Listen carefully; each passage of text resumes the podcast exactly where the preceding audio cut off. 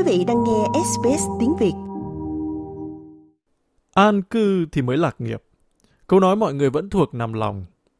Mỗi sáng người ta thức dậy, phải nghĩ đến công việc, các tấm bill, ga, điện, nước, tiền xăng, tiền đi lại, quá nhiều thứ. Thế nhưng gần nhất, những điều đó hiện ra ngay khi chúng ta vừa tỉnh giấc ở một căn nhà hay căn phòng nào đó. Nhà của mình sở hữu thì lại là một câu chuyện khác về lãi suất. Còn căn nhà mình đang thuê, nếu sắp hết hạn thuê thì sao đây? Gia hạn hợp đồng thuê với giá cả như thế nào trong thời điểm này?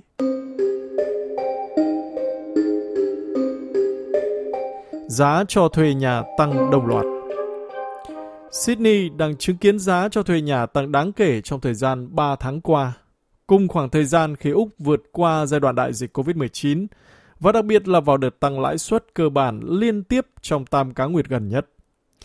Theo số liệu thống kê từ chuyên trang về địa ốc Domain, từ mức trung bình cho thuê nhà tại Sydney là 600 đô la một tuần, tính vào thời điểm ngày 22 tháng 3 năm 2022, tăng lên 620 đô la vào ngày 22 tháng 7 năm 2022. Tính mức tăng trong quý tháng 6 là 3,3%. Người thuê nhà ở Melbourne cũng đang choáng váng khi giá thuê nhà trung bình tăng lên mức bình quân kỷ lục là 460 đô la một tuần và giá thuê vẫn tiếp tục tăng trong mùa xuân năm nay, theo dự báo là như vậy. Giá thuê nhà ở Melbourne tăng 10 đô la mỗi tuần, tương đương mức tăng là 2,2% trong quý tháng 6. Giá thuê căn hộ hay unit tăng 5,1%, tương đương 20 đô la mỗi tuần, lên mức 410 đô la một tuần, đã gần đạt mức trước Covid. Ngay cả đối với những người dân Úc hay những người đã ổn định tại nước Úc này, thì khó khăn về chi phí là một trong những chủ đề người ta bàn tán hàng ngày trong bữa cơm chiều. Cộng đồng người Việt sinh sống và học tập tại Úc cũng không thể đứng ngoài cơn bão giá chi phí sinh hoạt hiện nay. Giá thuê nhà tăng lên đang là một đòn giáng mạnh vào những người thuê nhà đang phải vật lộn với chi phí sinh hoạt tăng. Hóa đơn tiền điện, tiền ga vào mùa đông vọt lên. Giá xăng dầu tiếp tục ở mức cao và lạm phát kéo giá hàng hóa thiết yếu, dịch vụ tăng theo. Trưởng Bộ phận Nghiên cứu và Kinh tế của Domain, tiến sĩ Nicola Power nhận định thị trường cho thuê nhà ở Melbourne đã thay đổi. Từ một thị trường nơi mà người thuê có quyền lựa chọn để thuê và có thể thương lượng về giá, nay trở thành thị trường mà chủ nhà kiểm soát là chính. Và xu hướng tăng giá này chưa dừng lại. Theo bà Power, nếu giá thuê tiếp tục tăng với tốc độ hiện nay, vào quý tới chúng ta sẽ chứng kiến giá thuê ở mức cao kỷ lục mới. Chủ nhà thuê chia sẻ gánh nặng lãi suất với người thuê nhà. Kinh tế gia cấp cao của ngân hàng Westpac, Matthew Hassan có nhận định trên báo Sydney Morning Herald rằng sự trở lại của du học sinh, sinh viên quốc tế và những người di cư khác bắt đầu có một số tác động.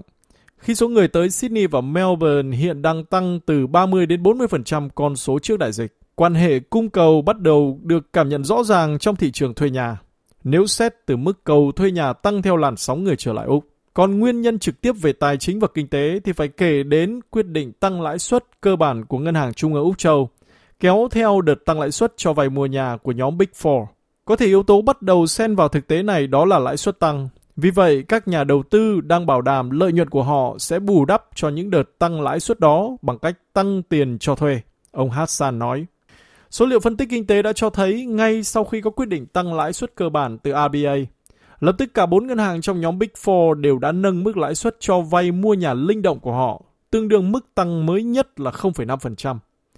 Điều này nhanh chóng được các hộ gia đình cảm nhận rõ ràng trên từng con số trích ra từ tài khoản trả nợ gốc và lãi vay mua nhà thế chấp của họ.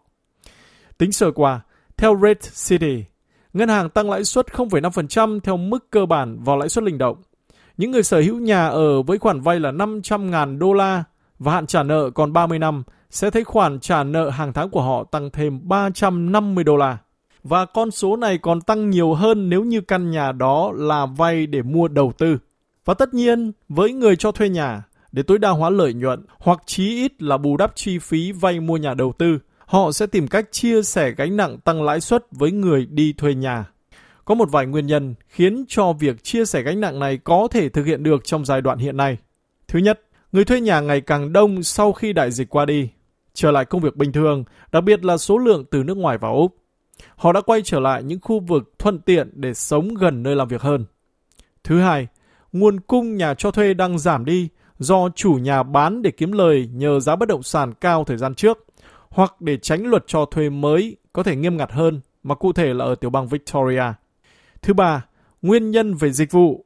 Khi khách chỉ có nhu cầu thuê ngắn hạn đang ngày càng đông, vì du lịch đang hồi phục, thì nhiều căn nhà vốn chuyên phục vụ cho thuê kiểu Airbnb đang được lấp đầy, đồng nghĩa với việc đã làm giảm bớt nguồn cung cho thuê dài hạn. Và với những thực tế chúng ta chứng kiến hiện nay, thì cái giá của an cư lạc nghiệp cũng đang tăng.